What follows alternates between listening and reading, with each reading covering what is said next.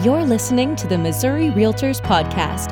Join us as we deliver an in depth analysis of industry news while speaking with industry experts on their successes and failures. Along the way, we'll also share strategies and practices to help you become a more successful realtor. Right, Missouri Realtors, thank you so much for joining us for a special edition of our Missouri Realtors podcast. We have some exciting stuff to talk about today. Um, we have a special guest, Kristen Beahm, who is with us, and she is our Missouri um, nomination for the 30 under 30 for the National Association of Realtors. And guys, this is a big darn deal. Like this, so how many candidates like how many applications do they get 300?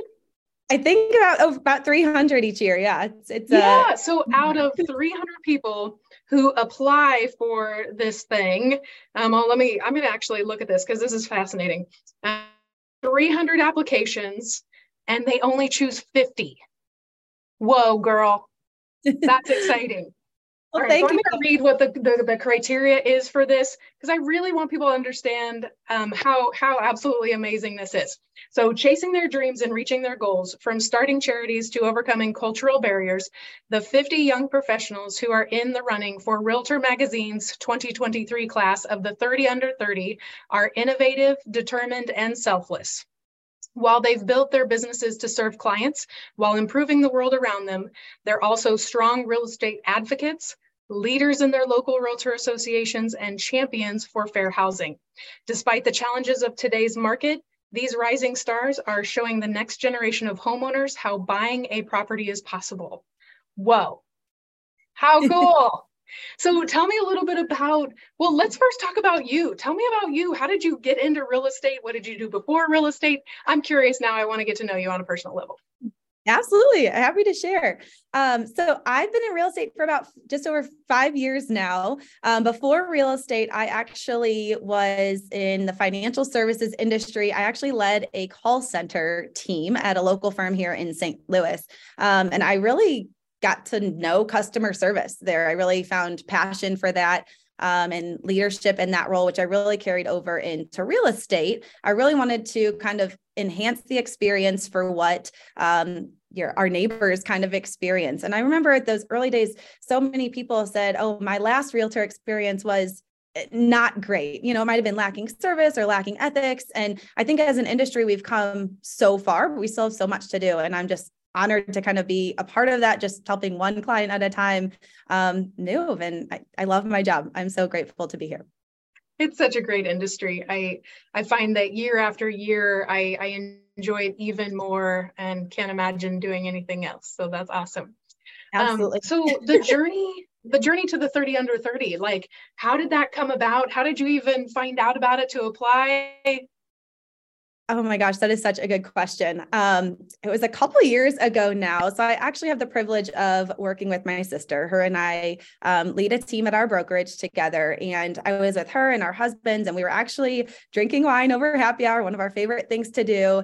And they're like, you should apply for that 30 under 30 thing. I'm like, that what? And so, you know, I got talked myself into doing it. And then I sat down to do the application. I was like, okay, I shouldn't have signed myself up for this. You know, it's overwhelming. I don't know that I'm deserving, yada, yada.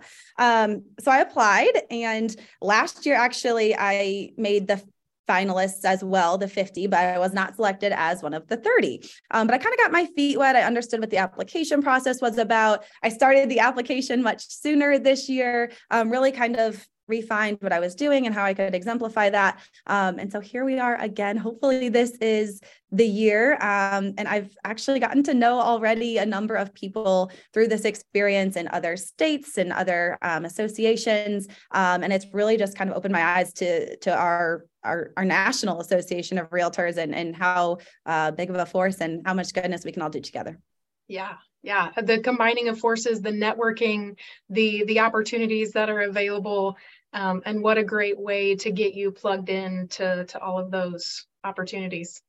Absolutely. Even sitting here with you today, it's so yeah. fun to be catching up with you and meeting you. For sure.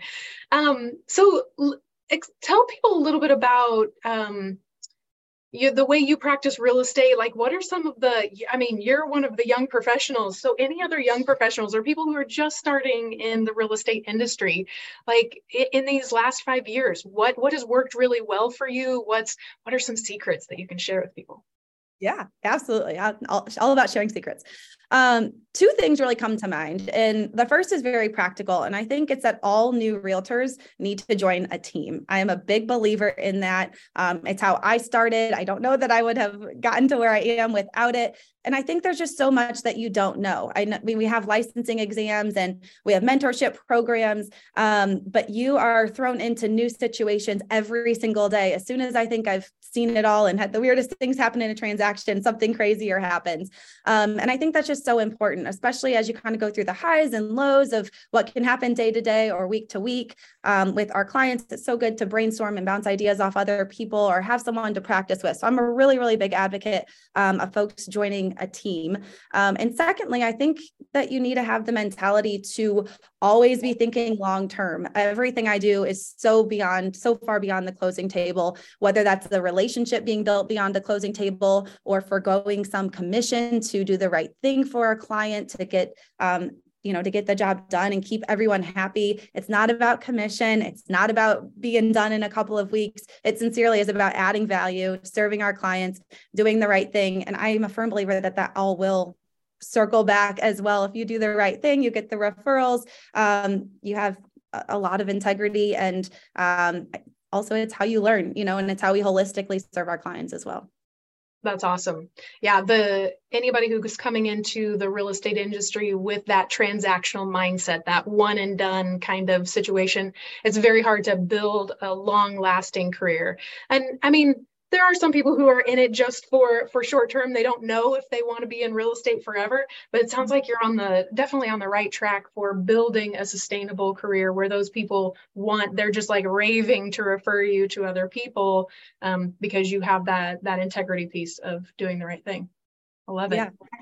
I certainly hope so. I, I plan to be here for a very long time. Um, you know, I tell folks often, you know, if they say, oh, we're not ready to move yet, or we think we're going to stay another year or you know sorry for wasting your time or anything. I always say hey i like whether it's next week or 10 years from now i will be here. I'm ready when you are. Um, and i just love that approach. So i'm going to throw a curveball question at you. What's been the most surprising thing um, or something that you didn't quite expect once you got into real estate? Ooh. A, a curveball um, but i know my answer. Um, I working with the public directly is not something that I did in my last profession.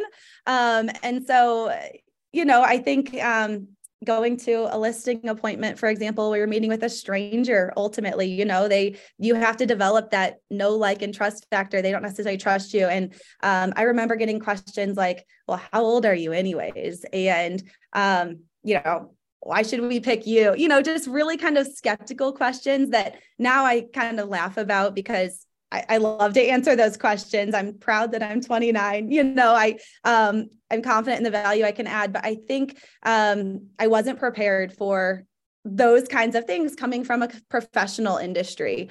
Um and you know, I, I think it's just I think we have some work to do for ourselves and um, kind of prove ourselves. And we do need to earn the business. You know, at the end of the day, we're here to serve. I, I don't deserve, I'm not entitled to anyone's business.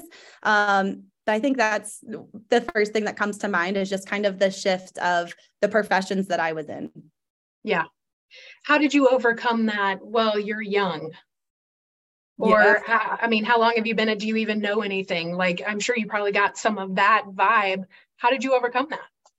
Absolutely. Um, one thing actually kind of circles back to what I said earlier. I've always had my team behind me. Um, so while I might have been new in the industry, I was working side by side with my sister only at the time, who had been in the industry for a number of years.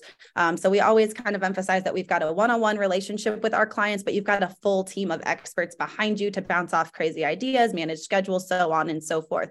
Um, so that was one thing. I think the other thing was just getting a little bit of confidence, getting a couple of transactions under under my belt, knowing that I had value to provide. Um, you know, I I think I sold like 30, close to 30 homes in my first year in real estate. I just kept going. I kept going. I I really got experience and knowledge through doing. Um, And I had people that you know, fortunate. I was fortunate enough that enough people were willing to give me a chance. And then I got that confidence very quickly. And so, um, know, now I'm prepared and ready to handle those questions and just even practicing handling what you're going to say. It sounds silly to role play or, you know, to talk to one of your colleagues about, you know, how you're going to answer a certain question, but you're either going to mess up in your office or mess up when you're out with a client. So you might as well mess up in the office and get better there that's vital. Like I call that cadaver work. So I would hope that a surgeon wasn't practicing their sutures on me because I'm yes. alive. I'd much rather they practice their sutures on a cadaver. And that's yes. what we do when we role play and, and we script practice and we're